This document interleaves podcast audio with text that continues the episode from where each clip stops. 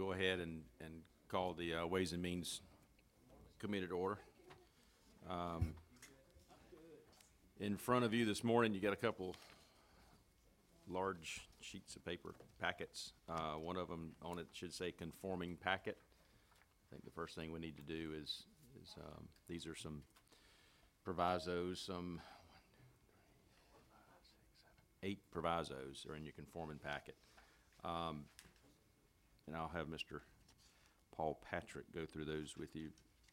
And then we can do one or two things. We can, um, if you wish, we can consider a motion uh, to adopt all of them as a packet, or we can go through individually and adopt them, but at that point in time, when we get through going over them, then we'll make that motion and how you want to proceed.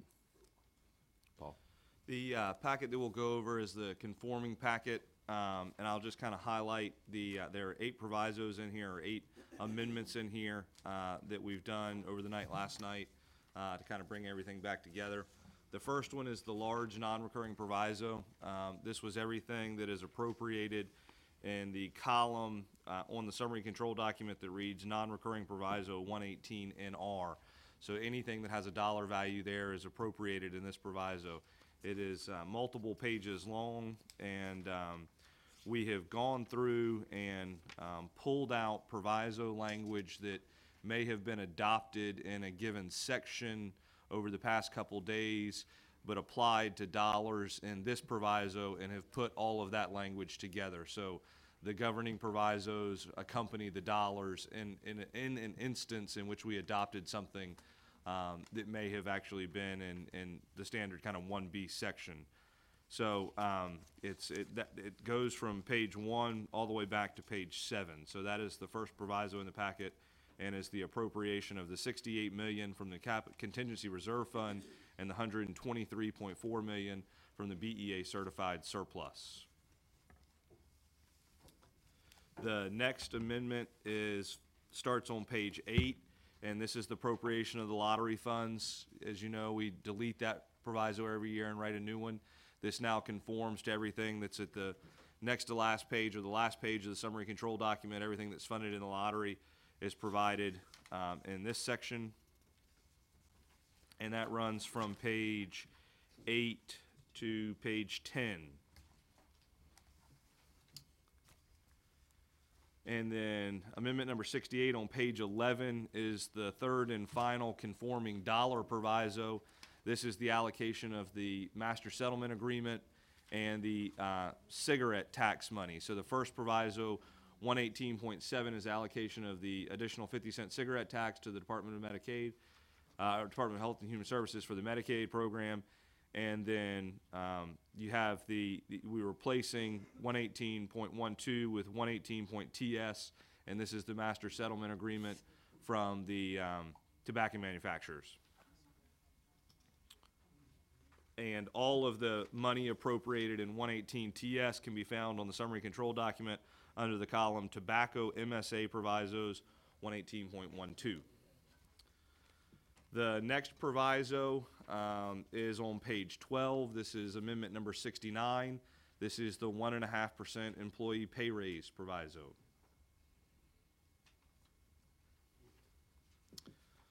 On the following page, amendment number seven, page 13, this is the um, health insurance proviso. You can see there that um, the employer premium will increase. In the current year, it was 6.8%. Next year, it will be 3.9%. And then there's a date reference, two date reference, and then the next change is that co-payment increases for participants in the state health plan for plan year 15 shall not exceed in the current year, that is 20%, and next year, it will be 9%. Then on page 14, these are two um, kind of technical um, higher ed type things. The first one, um, the original language is included in the non-recurring proviso that we went over first, but we needed to kind of clean it up mainly to add these last two sentences. So we wanted to bring that back before y'all since it was not purely technical in nature. So if this is adopted, then this will replace what is currently in 118. And then the second item is a simple name change um, dealing with some non-recurring money and the technical college, and it, the current line reads Low Country Tech Military, and it will read Technical College of the Low Country, transitioning military support and training. Ms. Cobb Hunter, got a question? Yes, thank you, Mr. Chairman. On the, um, on number one, the, pro- um, study. Efficiency. Yeah, the profici- efficiency proviso. And I'm trying to recall our conversation about, um, questions I got from some of the higher ed institutions saying that they had already had this done. And I think one or two of them mentioned that they were in the process of implementing all the regulations two questions. One, will this be a repeat of what has already been done? And if not, and then why are we asking institutions who've already done it to do it again? Um, Ms. Cobb Hunter, I think, uh, we addressed some of that as to the fact that, you know, this goes out on RFP, it could be a different company, but if they have done those things, then obviously the, the process will go a whole lot smoother, uh, and that will be recognized, and we'll get that report back, uh, saying that they have already done these. Uh, it could be areas that they may or may not have looked into. I think some of these institutions have done them, but have, have not done a very, I say an extensive one. They may have hit a few areas, but not, um, some of the areas I think that covers all the things that may be in this. Um, so I think if, and if they have done it and it's going, then it should be fairly simple and painless. It shouldn't be a, they should be pr- proud of the fact that they've done it. So, I appreciate that point, Mr. Chairman. I would just say for the record, it simply makes no sense to me if an institution has already done what we're requiring in this, that we would force them to do it again, um, particularly when there may be cost involved. Thank you, Mr. Chairman. Mr. Chairman, I have a quick question, Paul. All right. On, on, on number seventy, what is the total dollar amount of state's contribution on the employee, uh, health benefits? Or can you point me to the We don't page? have, I mean, we don't have that now, but. The, the, the, the premium needed increase for the three point nine percent is on your summary control document, it's on page two, um, line seventy-five, it's fifty-seven point one million dollars is what Okay, is thank needed to cover the employee increase. Um, all right, then we were on page fifteen, I believe. Page fifteen, this is, uh, this is some new language, um, and it was kind of dependent on where the pots rolled out, but this is some new language in the technical college system, um, that basically creates a, uh, stipend for, um, students that enroll in critical needs, um, areas, the STEM programs at the technical college. And then the last item in the packet is, starts on page sixteen, and this is the appropriation of the capital reserve fund. And so this corresponds back to, on the summary control document, the column that reads FY thirteen fourteen capital reserve fund, H forty-seven oh two. And so that's everything in the packet, and so I think that the motion. I think that the chairman would ask for unanimous consent to adopt the first, th- first six items excluding the capital reserve fund as a packet, um, would be the appropriate motion to do that as the whole. Yeah, if, y- if you're gonna do a packet, the packet has to be sixty-six through, I think, seventy-two, because the capital reserve fund, as you know, takes, requires a two-thirds vote on its own, so. And the rest of it just take a simple majority. Yes, sir? Uh, Mr. Bingham makes the motion that, um, we adopt amendment sixty-six through seventy-two as a packet. All in favor signify by saying aye. Any opposed? The ayes have it. Now, I guess is, before you is the vote. Mr. Bingham moves that we adopt the uh, conform to funding packet. All in favor signify by saying aye. Any opposed? The ayes have it. The packet is adopted. Um, Now we're on amendment number seventy-three, which is the capital res- reserve fund. Um, Need a motion, and then we'll take a vote. Mr. Bingham, Mr. Bingham moves that we adopt um, amendment number seventy-three is the capital reserve fund, and um, we're in a show of hands, everybody, all in favor, raise your right hand, or left in some people's instance. Mr. Loftis. He has a broken wing.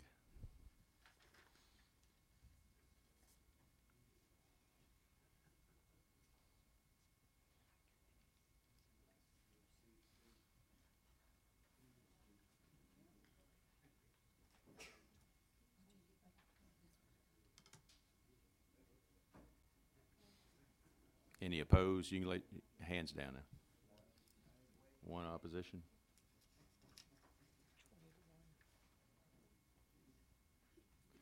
So by a vote of twenty to one, the, um, Capital Reserve Fund Amendment Number seventy-three is adopted. The next thing before us is the actual packet now that we've done the conforming part, is the actual uh, appropriations bill, which is the big spreadsheet before you. Um, Any questions?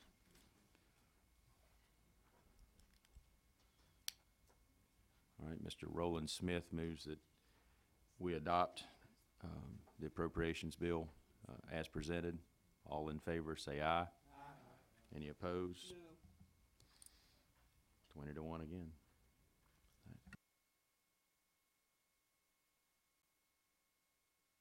All right. And Mr. Roland Smith moves that we give staff technical authority to make the, the changes needed be, that should we see a typo or what have you in there. Um, All in favor signify by saying aye. Any opposed? The ayes have it. Um, Wow, great job. Um, First and foremost, thank you, Mr. Bales. This was your, your first one, I believe. Um, And,